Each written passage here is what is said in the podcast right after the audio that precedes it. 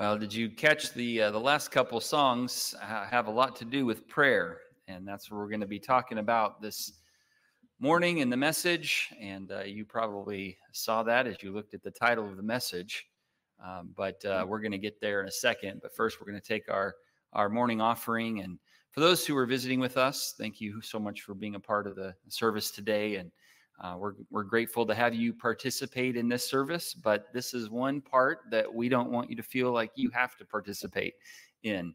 Uh, we are just honestly, sincerely glad you're here and uh, want to bless and minister to you as best as we possibly can. So, um, but for members and regular tenders, uh, let's make sure that we honor the Lord and give back what He has so abundantly given to us. And uh, it is a privilege to give. Um, we need to remember that he owns it all. A couple weeks ago, we talked about prosperity and in, in the book of James and, and remembering that God owns it all. And uh, even though we're the ones that are going to work, he's the one that's given us the ability uh, to work and to earn this income. And so let's give back a portion. Um, and uh, this is um, uh, definitely something that is a part of our worship for the Lord.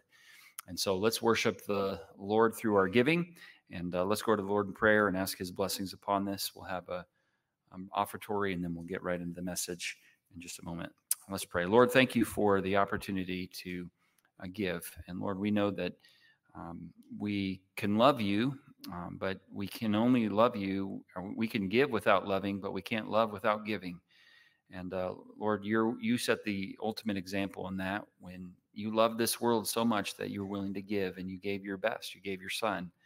And so, Lord, help us to give the first fruits of our income uh, back to you, knowing and recognizing that it all belongs to you anyway.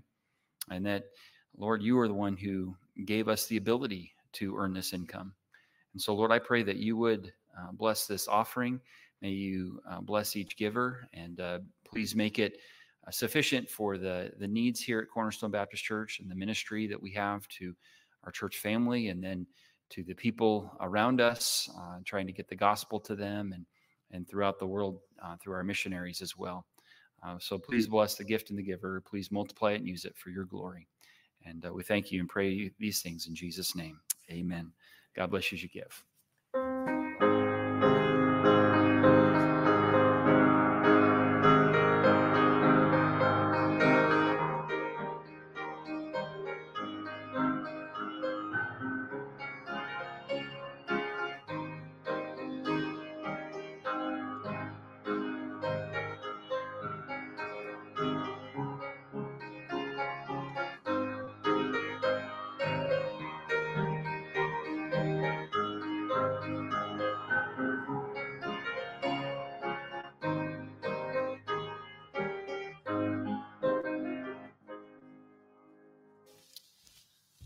All right, well, let's go ahead and take our Bible and turn to James chapter number five.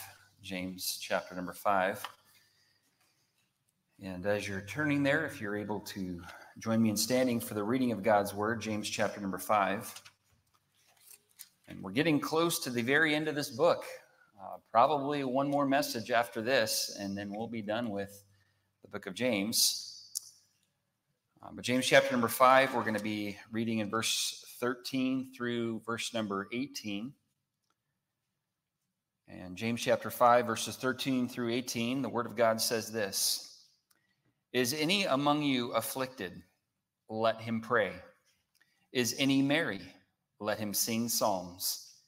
Is any sick among you? Let him call for the elders of the church and let them pray over him, anointing him with the oil with oil in the name of the Lord. And the prayer of faith shall save the sick, and the Lord shall raise him up. If he have committed sins, they shall be forgiven him. Confess your faults one to another, and pray one for another that ye may be healed. The effectual, fervent prayer of a righteous man availeth much. Elias was a man subject to like passion, passion, passions as we are, and he prayed earnestly that it might not rain. And it rained not on the earth by the space of three years and six months. And he prayed again, and the heaven gave rain, and the earth brought forth her fruit. And uh, let's pray it again. Uh, pray together again. Lord, thank you for uh, the time that we've had thus far. And, It's been joy, enjoyable to be in your house with your people, singing uh, songs about you and to you. But Lord, I pray now as we uh, turn our attention to your holy word Lord, you'd speak to our hearts and help us to understand uh, this concept of prayer a little bit more than we already do before. And uh, Lord, please help us to grow in this area and uh, help us uh, to be more like you as a result. In Jesus' name we pray. Amen. Thank you. You may be seated. So, in our series through the book of James, we've seen him deal with so many different issues in the Christian life. And at the end of chapter number four, he really deals with, remember, their planning, and they were boasting in their planning. And then in the beginning of chapter number five, he deals with their prosperity. Uh, later, and we talked about it last Sunday, he talked about patience. And now he talks about prayer. Um, and these are all areas in which we need to work on and we need to understand what God's word has to say about them. Now, in the passage we just read, prayer is not the only thing mentioned in this passage. I mean, there's uh, phraseology in verse number 16 that says, Confess your faults one to another. Um, there is sing psalms in verse number 13. Uh, but the overwhelming majority uh, and emphasis of this passage is absolutely on prayer. There's six verses that we read uh, a little bit ago. And in those six verses, the word prayer is mentioned seven times. So it's in, on average, at least once in every verse. So prayer is the overwhelming emphasis of this passage. And so we're going to be talking about prayer this morning. And, and, and I like to ask, start by asking this question. And, and, and I'm suspe- suspecting that zero hands are going to go up in this uh, particular uh, answer. So the question is this How many of you, and raise your hand if you're one of these people who like to waste time? Okay, actually, there is a couple hands. Miss Julie, there's one in every group, right? um, yeah, so most of us don't like to go somewhere and just waste time. Uh, most of us have too much to do on our to do list that we really don't have time to waste. And so when it comes to prayer, um, we, we don't want to just spin our wheels and just waste time as we uh, take our time and invest it in prayer. Now, I, I realize that prayer is not a waste of time, but we want to make the best use of our time when it comes to our prayer life. And here the Bible says in verse number 16 is a key word here. Uh, he says, Confess your faults one to another and pray one for another, they may be healed. And then here's that, here's that really important word, the effectual the effectual, fervent prayer of a righteous man availeth much. The effectual. What does the word effectual mean? It means producing an effect or the effect desired or intended. In other words, when you pray, you don't want to just be spinning your wheels and just be uh, wasting your breath. You want it to be effectual, you want it to be productive. You want it to accomplish something. You don't want to just waste your time when you're praying. And I, I think that that's true for all of us. When we're, we're thankful for prayer, but we don't want to just go through the motions of prayer and vain repetition and, and just taking that time and nothing happening. We, we want to use that time to see something happen, to it for it to be effectual, for it to be productive. Uh, but it's not always the case.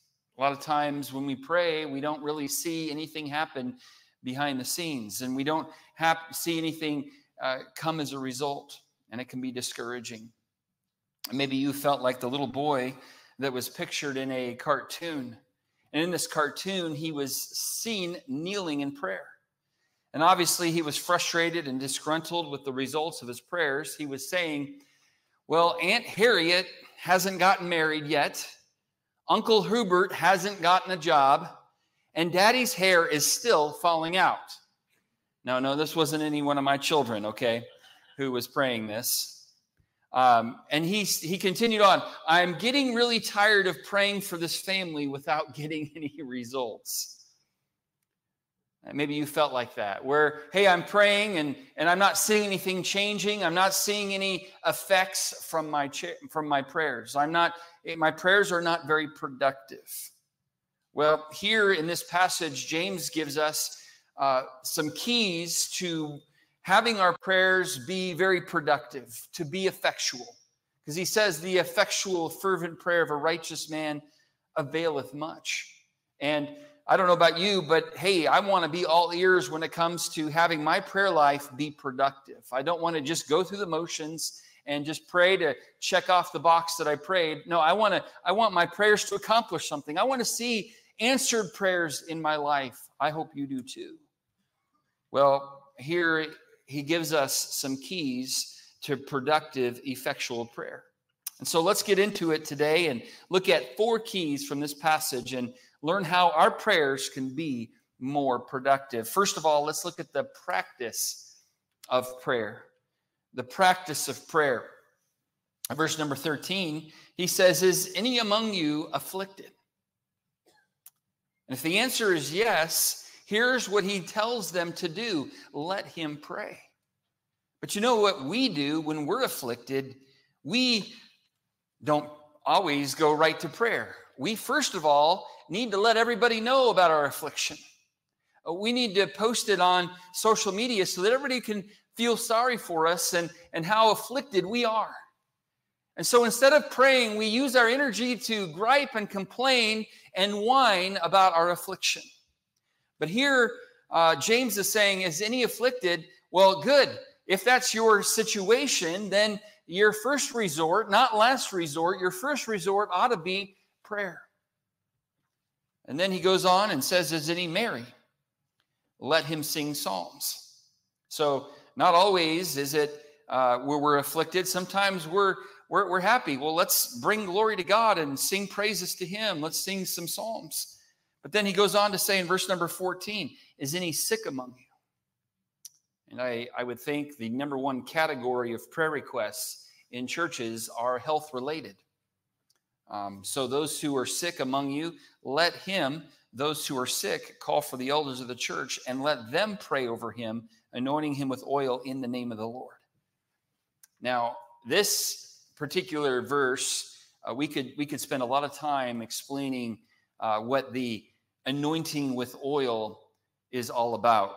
Um, there's people who believe that this is just a, a ceremonial um, anointing where you just sit, ceremonially put some oil on, uh, uh, on, on a person after they have. And again, it says here, if, if you are sick, let him call for the elders of the church. It isn't the church that decides to do this. It is the person who is sick who needs to make the call.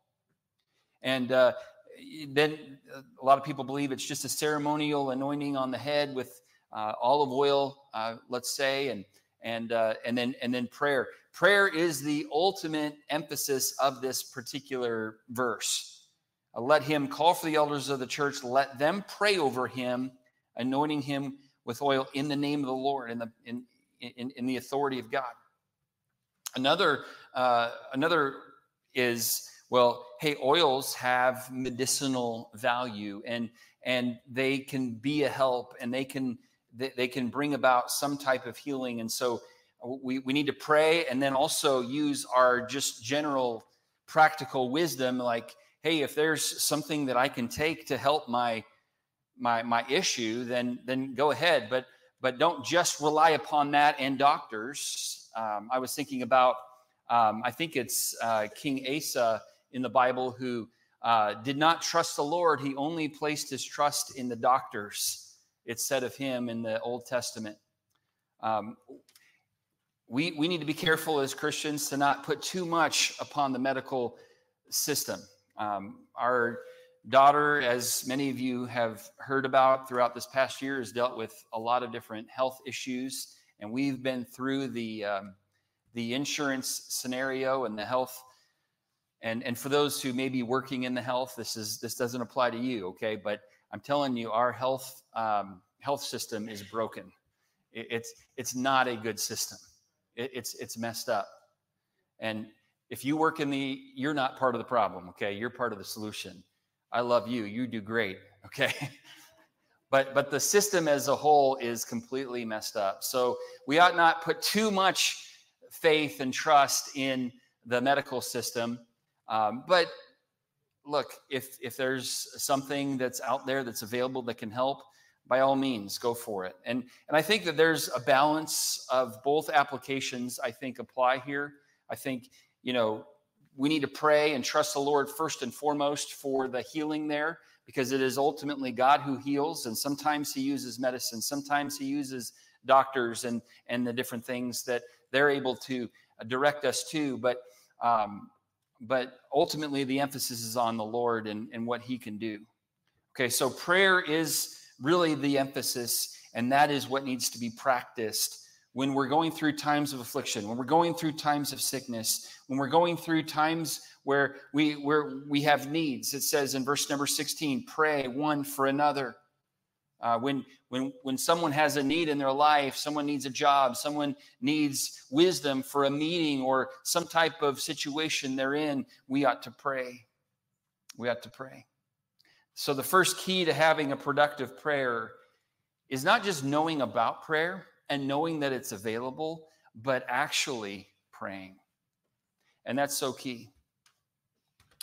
Um, I was uh, recently um, at a situation where I was um, at a funeral for a um, someone who was a Muslim, and in that particular situation, we were in a room where um, they have an entire very large room, probably the size of this gym, that was dedicated for prayer. And and these men come into this room and they for 30 minutes go through this Muslim ritual of prayer. And I realized that um, what they were doing was they, they weren't praying to the God of the Bible that, that, that we all know and and they were going through all of these rituals and i just was sitting there thinking how sad but then i was honestly a little convicted. Because here's people who are praying to the wrong god who have the wrong beliefs but yet they're disciplined enough to actually come together and pray we had a prayer service a few weeks ago and it was a great time but cornerstone baptist church the attendance was pretty low.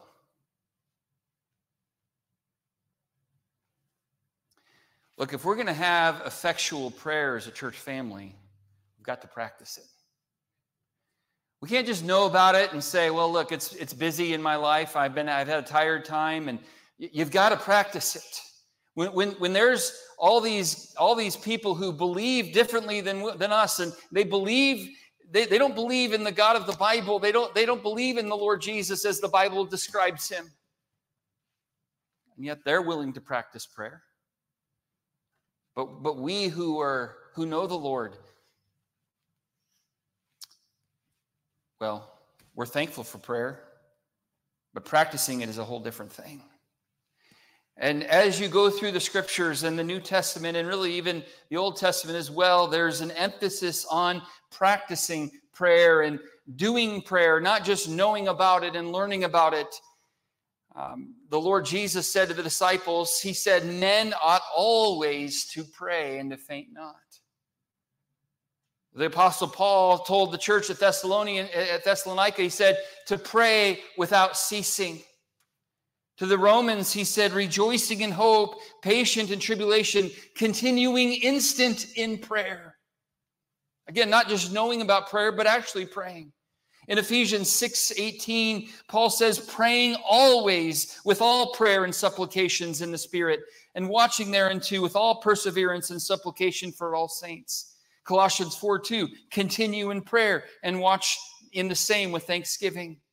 David said in Psalm 55 in verse 16, As for me, I will call upon God, and the Lord shall save me evening and morning, and at noon will I pray and cry aloud, and he shall hear my voice. You see, so many in the scriptures were recorded that they prayed, they practiced prayer. Who were they? Well, just to name a few Abraham prayed, Jacob prayed, Moses uh, took time to practice prayer. Manoah, Samson's dad, he prayed. Samson himself prayed. Job prayed. Hannah prayed. Samuel prayed. David prayed. Solomon prayed. Elijah prayed. Elisha prayed. Hezekiah prayed. Isaiah prayed. Daniel prayed as he did aforetime, and that's what caused him to get thrown into the, uh, the, the den of lions.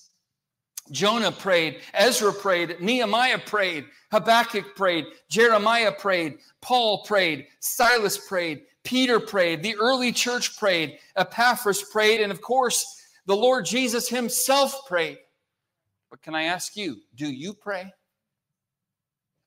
I didn't ask you if you knew about prayer. Do you pray? Prayer. If you've been saved for any length of time, you know about prayer. You know that it is having the wonderful access to the very throne room of God being made possible through the sacrifice of the Lord Jesus Christ. Prayer is the ability to talk to the Creator, the Almighty God, the one who is able to do exceeding abundantly above all that we could ask or think. The ability to come to Him anytime, for any reason, and to stay as long as you want. But knowing about prayer and actually praying are two different things. So, do you pray, practice prayer in your life? E.M. Bounds, in his book Power Through Prayer, wrote this What the church needs today is not more machinery or better, not new organizations or more and novel methods, but men whom the Holy Ghost can use. Men of prayer, men mighty in prayer. The Holy Ghost does not flow through methods, but through men. He does not come on machinery, but on men. He does not anoint plans, but men, men of prayer. So, Cornerstone Baptist Church, we have men here. Are we men of prayer? Again, I'm going to throw out something. At 9:15 every Sunday morning, we meet in that room right there, the men's class, for men's prayer time before the services. Today, we had six of us in there. Thankful for all six of them. But there's more men in here than six. And we want God to bless our church, don't we? We want God to bless our families, don't we? We want God to change our, our, our culture, don't we?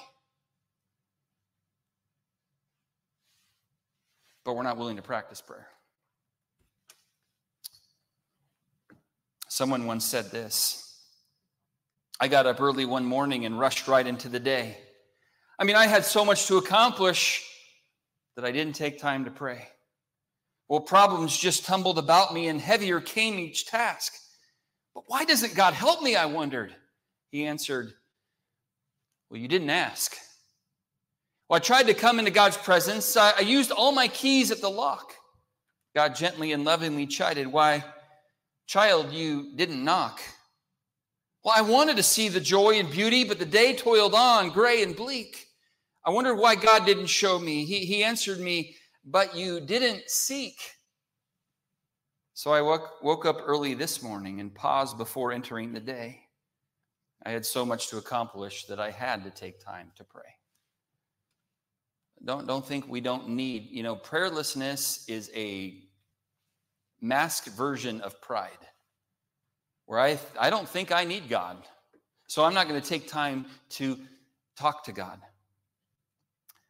So, my friend, the first key to productive prayer is actually practicing prayer. James said, Let him pray. Is any among you afflicted? Let him pray. Is any sick among you? Let him call for the elders of the church. Let them pray. Verse 16, uh, pray one for another uh, we, we are to pray. We're not just to know about prayer. And I think there's a lot of preaching and teaching on prayer, and I'm, I'm thankful for it all, but, but, but we got to actually get down on our knees and actually pray. James was one who practiced prayer. In fact, I've read that he was in prayer so much that he uh, actually had calluses on his knees from being in prayer so often. May that be true of us.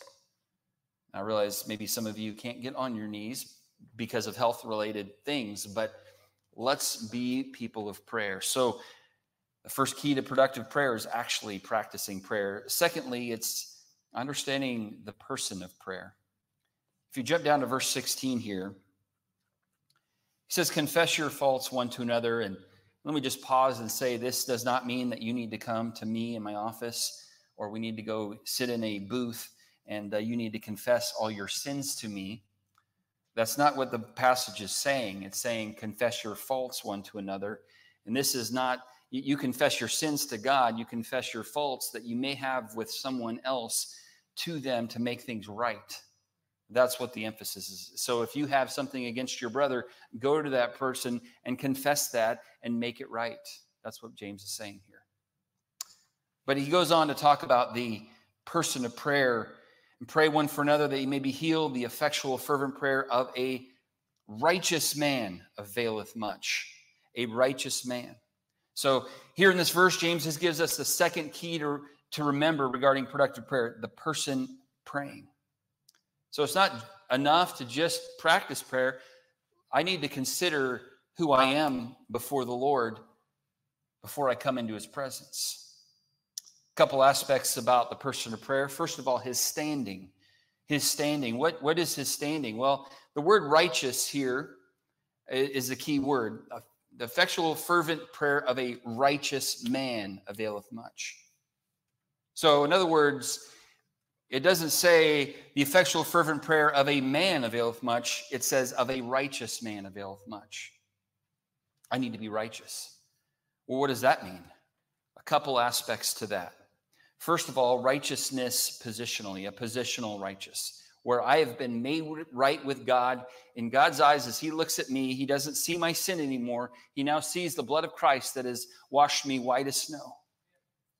See, this righteousness is that this is the righteousness that we receive from God. It, it is given to us at the moment of our salvation when we repent and believe on the Lord Jesus Christ. And it's based on Jesus and his sacrificial death. Now, theologian, theologians often describe it as imputed righteousness. See, positional righteousness is not earned, it's given as a gift of grace that we receive by faith. Second Corinthians 5:21 is it says it this way for he, God the Father, hath made him, Jesus, God the Son, to be sin for us who knew no sin, that we might be made the righteousness of God in him. And at that moment of salvation, when I place my faith in Christ, in that moment, I am made right with God positionally. I have become placed, I've been placed into his family and, and nothing can sever that. And as God looks at me, he doesn't see my righteousness, he sees Christ's righteousness applied to my account. So, positional righteousness. But then there's another one that's practical righteousness. That's practical righteousness. See, this is this is when we're doing what is right. It's when Christians practice their position. It's, it's trusting God, acting with discipline, building skill, and living in alignment with God's standards. Scripture repeatedly admonishes us to pursue what is right. And when we're walking in truth, when we're walking in righteousness, walking in purity, that's what he's talking about here in both aspects the positional and the practical righteousness. This guy needs to be positionally and practically righteous. Not perfect, but positionally and practically righteous. 1 Timothy 6:11 here, Paul is telling Timothy, Thou, O man of God, flee these things. And he tells them instead to follow after righteousness, after godliness, after love, uh, faith, and patience and meekness. And it was Jesus uh, taught this in his Sermon on the Mount in Matthew chapter 5 and verse number 8 Blessed are they which do hunger and thirst after righteousness, for they shall be filled. And then two verses later, he says, Blessed are the pure in heart, for they shall see God. So, practical righteousness is we're walking in truth and holiness, striving to please Him with our actions, with our affections, with our attitudes. So, we have to be righteous. But if there's not righteousness, then your prayers are going to not be near as effective, not near as productive. Psalm 66, 18 says, If I regard iniquity in my heart, the Lord will not hear me he says, Look, you need to deal with something before you start asking for things. Like, we're not, the, the fellowship here is not right. You need to deal with the sin that you've been harboring in your life. Get that settled. Then we can move on to asking for things. So if I regard iniquity in my heart, the Lord says, I will not hear you. Proverbs 28 9 says, He that turneth away his ear from hearing the law, even his prayer shall be abomination. So for those who know what's right and kind of turn their ear to it and say, I don't, I don't want to do what's right, but I want to have my, I want to have my needs met. So I'm going to go ahead and go to the Lord in prayer.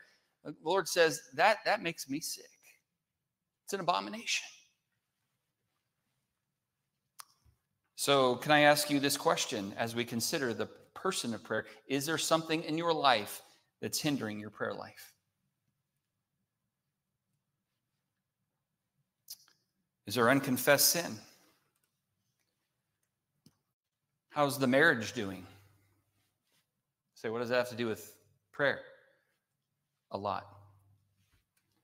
Bible's open to James chapter 5. If you go over to 1 Peter chapter 3, a couple pages over to the right. And look verse number 7. You didn't know this was going to be a, a message on marriage, did you? Well, marriage and prayer are actually connected. Verse number seven, here, after talking to the wives for six verses here, now Peter turns his attention to the husbands. Likewise, ye husbands, dwell with them according to knowledge, giving honor unto the wife as unto the weaker vessel, and as being heirs together of the grace of life. Here it is, that your prayers be not hindered. So we want to have a productive prayer life, but our marriage is on the rocks. Let's fix our marriage so that we can have a good connection with the Lord. Um, and he's talking really to husbands most of all here. And uh, certainly applies to wives, I would think, as well, but certainly with husbands. And go back to James chapter number five here. But what else could be in your life? Is there bitterness towards someone, towards a brother or sister? Maybe in our own church, maybe in your own immediate family, or maybe in your extended family, maybe a neighbor, a coworker. Is there bitterness in your life? Guess what? Your prayers are going to be hindered if you don't deal with that. So the person of prayer matters. Keys to productive prayer We've got to practice it. We've got to understand who the person praying is. So we, we so so how's your standing? Are you positionally right with God? Ha- have you been saved? And if you have, then are you practically right with Him? Are you in a right relationship and right fellowship with Him? So we see his standing, but then secondly, very quickly here, we see his sincerity. His sincerity is highlighted in this passage. James 5, verse 16. At the middle of the verse, he says, The effectual, here it is, fervent prayer of a righteous man availeth much. And then he gives us this example we're going to talk about in a moment um, about Elias. He was a man subject to like passions as we are, and he prayed earnestly. So we see these two words, fervently and, and earnestly. So fervent means ardent, very warm, earnest excited, animated, glowing as fervent zeal. So, as we, it's not just where my standing is, it's how, how where's my sincerity? Am I just kind of going through the motions? Dear Lord, please bless the day, help everything to go smooth. Amen. Or am I putting my heart into it? Is there a fervency? Is there an earnestness? Because when Elijah prayed, he prayed earnestly. And here we're called to have fervent prayer. Um, I was thinking about the Lord Jesus, and and he he was the ultimate example, of course, in prayer, and he prayed with this fervency and with earnestness. Luke 22, verse number 44, there in the Garden of Gethsemane, remember that? Right before he went to the cross. He had a time of prayer, and the Bible, and, and Luke records this being in agony, he prayed more earnestly. So it wasn't just a going through the motions. When is this prayer going to be done? It was he put his heart into it, and and and here's James is telling us to put our heart into it. The effectual, fervent prayer of a righteous man availeth much.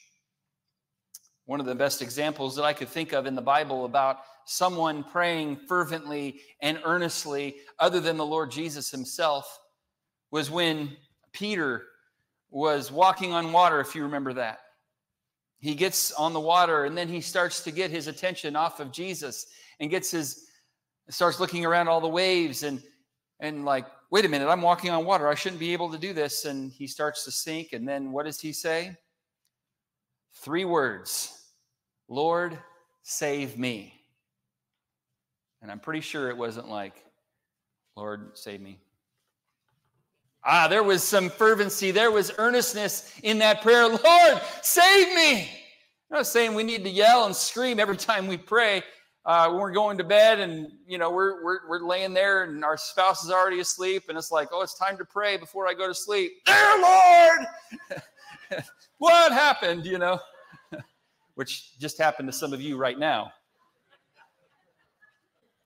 I'm not saying we need to do that but put our heart in it. It ought to be fervent. It ought to be intense. We are talking would you go into like if you if I were to ask you, okay, what celebrity would you like to talk to? If you had the opportunity to have lunch with them, what which one would it be? And you would name them, and and boy, that day came, and you're you wake up early in the morning, you're excited to be able to talk to them. You're not going to be like, "Hi, how are you? When is this going to be over?" You'd be excited to talk to them. You would be planned up, and and and and and it would be intense Look, friends, you and I get to talk to the Lord, the Creator, the one who created all of this, the one who died for you, the one who gave his life for you. You get to talk to Him. It's wonderful. It's awesome. We need to put our heart into it. We need to have a little sincerity when we pray. So we see the people of prayer, and that's one of the productive, uh, the keys to productive prayer. We need to understand and have the right standing we need to have the right sincerity. If you're wondering why my prayers aren't really getting past the ceiling, maybe you don't have the right standing before God. Maybe you're not saved. If you are saved, maybe there's some things in your life that you need to deal with before God says, Oh, yeah, well, I'm going to start pouring out my blessings upon you, my child. Look, I, I can't. There's, there's some things going on in your life, some obvious things that need to get dealt with. You've been regarding iniquity in your heart. And then maybe it's because we just kind of are going through the motions and there's no sincerity. What's the other key to productive prayer? Thirdly, I want to say we need to understand the promise of prayer. The promise of prayer. And I love this one here. In verse number 15, the Bible says this the prayer of faith might save the sick, the Lord might raise him up. Is that what your Bible says? No, that's not what my Bible says either. My Bible says the prayer of faith shall save the sick, the Lord shall raise him up. Verse 16 the effectual, fervent prayer of a righteous man availeth much. So God does give us awesome promises in his word regarding prayer. Matthew 7, verse 7 Ask, and it shall be given you. Seek, and ye shall find. Knock, and it shall be opened unto you. For everyone that asketh receiveth, and he that seeketh findeth, and to him that knocketh it shall be opened. Matthew 21 20. And all things whatsoever ye shall ask in prayer, believing, ye shall receive. John 15 7, part of our theme for this year. Abide in Christ. If ye abide in me and my words abide in you, you shall ask what ye will, and it shall be done unto you. Look, friend, God has the unbelievable power to heal, hear all of our prayers all at the same time. And beyond that, He has the ability to answer our prayers, to intervene in each and every situation in a miraculous way. And on top of that, He has the wisdom to know how to best answer those prayers for His glory and for our good. Look, he's not a genie in a lamp that you rub and then he goes, I'm going to grant you whatever wish you have. God is too good to give us all things that we want because we would just want all things for ourselves. And he would, he's not that way. That's not who he is. He knows what's best 1 John 5 and verse 14, this is the confidence. In other words, we know this promise that we have in him that if we ask anything according to his will, he heareth us. And, we, and if we know that he heareth us, whatsoever we ask, we know that we have the petitions that we desired of him. That's awesome. God's given us some tremendous promises of prayer. Look, when Hudson Taylor, who was um, a great missionary of yesteryear, and when he was sailing to China to begin his missionary work, his the ship that was taking him to China was in great danger. You see, what happened is the wind had died down and the current was starting to carry them toward the sunken reefs, which were really close to islands inhabited by cannibals. So close to these islands they got that they could actually see them building fires on the shore, probably anticipating a great feast coming their way. Well, everything they tried on the ship was to no avail. And in his journal, Hudson Taylor recorded what happened next. He said, The captain said to me, Well, we've done everything that can be done. And the thought occurred to me, Hudson Taylor said, and I replied, No, there is one thing we have not done yet. Well, what is that? He asked. Well, four of us on board are Christians. Let us each retire to his own cabin and in agreed prayer ask the Lord to give us immediately a breeze. So Taylor prayed briefly then, and certain that the answer was coming, went up to the dock and asked the first officer to let down the sails. Well, what would be the good of that? He answered roughly. Well, I told him that we had been asking a wind from God, that it was coming immediately. Within minutes, the wind did begin to blow, and it carried them safely past the reefs. Taylor wrote, Thus God encouraged me, ere landing on China's shores, to bring every variety of need to him in prayer and expect that he would honor the name of the Lord Jesus and give the help each emergency required. Knowing that our prayers touch the heart of our loving Father in heaven and that he can meet any need, we should be confident that he will hear and answer when we cry out to him. Look, the Bible says the prayer of faith shall, the Lord shall uh, the effectual, fervent prayer of a righteous man availeth much. We, we need to understand that there is a promise of prayer. That when we're actually practicing it, then we're, as a person of prayer, that we're in the right standing and the right sincerity, the Lord promises to take care of us. Jeremiah 32 17. Ah, Lord God, behold, thou hast made the heaven and the earth by thy great power and stretched out arm, and there is nothing too hard for thee. There's nothing too hard for the Lord. There's nothing too hard for Him, including the situation that you might be in right now the health issue, the financial trouble, the relational issues you may be going through. Nothing's too difficult for Him. Nothing's too hard for thee. Let's remember that and go to Him in prayer, knowing that He can answer that prayer. One last thought here, and then we'll wrap it up. And that is the last key that James gives us in this passage regarding prayer, to productive prayer. And that is to, under, to remember the pattern of prayer. And this one may seem a little odd here, but he gives us a pattern or a person who prayed in the Old Testament. And God used those prayers to do supernatural things. Verse 17 Elias was a man subject to like passions as we are, and he prayed earnestly that it might not rain. And it rained not on the earth by the space of three years and six months. So for 42 months, it did not rain because of one man's prayer. In verse 18, he prayed again, and the heaven gave rain, and the earth brought forth her fruit. Now, certainly, of course, the Lord Jesus Christ is our ultimate example in prayer, but here James gives us an illustration that I think we can all relate to a little bit better.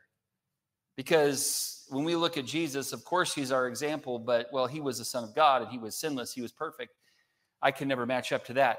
Okay, well, that's why James gives us here this pattern of Elijah, who was a man, as what he says here, subject to like passions as we are. Now, he was a prophet in the Old Testament who was not perfect. If you remember, I mean, he accomplished some pretty neat things through the power of God. I mean, he was able to call down fire from heaven on Mount Carmel and, and uh, win a great victory there. But immediately after that, Jezebel is after him. And he is scared for his life because of one woman.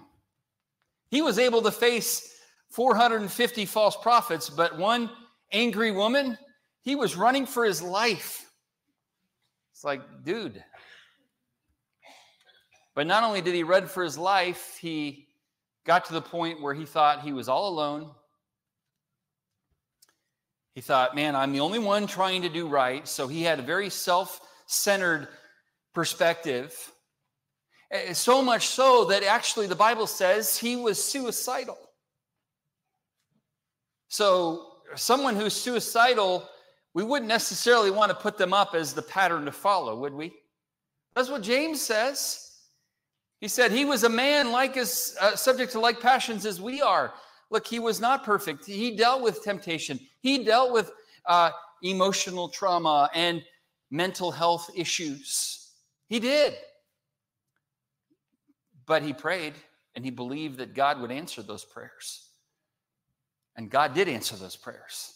And look, if Elijah can pray with those issues, look, that's pretty easy for all of us to relate to because we all have, you know, emotional trauma. And sometimes we think we're all alone. And sometimes we think life may not be uh, worth living anymore, or maybe the world would be better without us. If you've ever had any of those thoughts, look, you're in good company because, well, you're in company. I don't know if we want to call him good in that respect.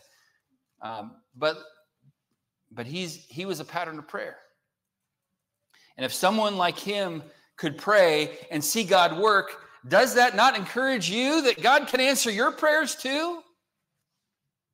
You say, man, if, if all we had in Scripture was the Lord Jesus and his prayer life, that, that would give us obviously something to strive for. But, but, when, but when we see that God can answer Elijah's prayer in spite of the fact that he was not perfect, that gives me great encouragement that God can answer Eric's prayer because Eric's not perfect.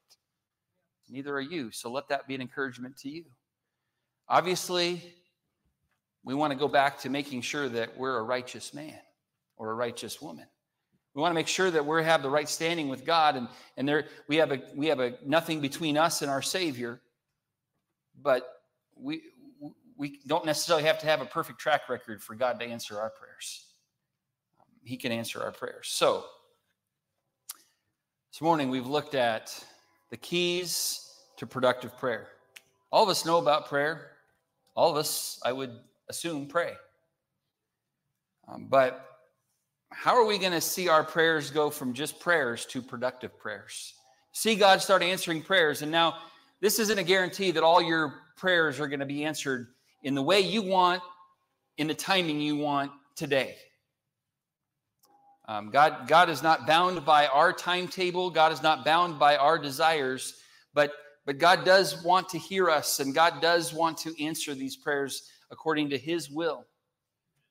And, and, and, and so what are those, what are these four keys that we've looked at this morning, the practice of prayer? Again, are you actually praying? You, you may be able to preach a sermon about prayer far greater than I could ever do. That's not the point. Are you actually praying? Do you practice prayer? As you think about yourself, are you in right standing with God? Are you have you been saved? And if you have, are you in right fellowship with him? And is there some sincerity or have you let your prayer life grow kind of cold and robotic?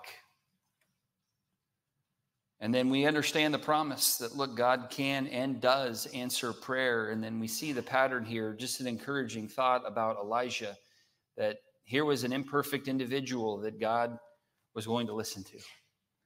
And praise the Lord for that because I'm not perfect either.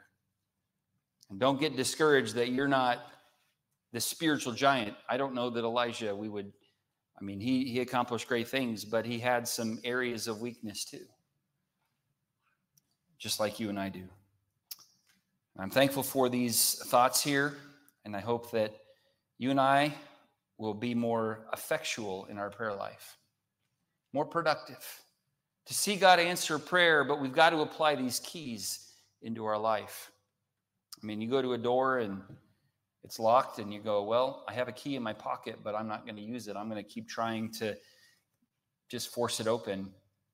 Friend, God's given us some keys here. Let's take the keys out, let's put them in the door, and then, whoo, that was easy.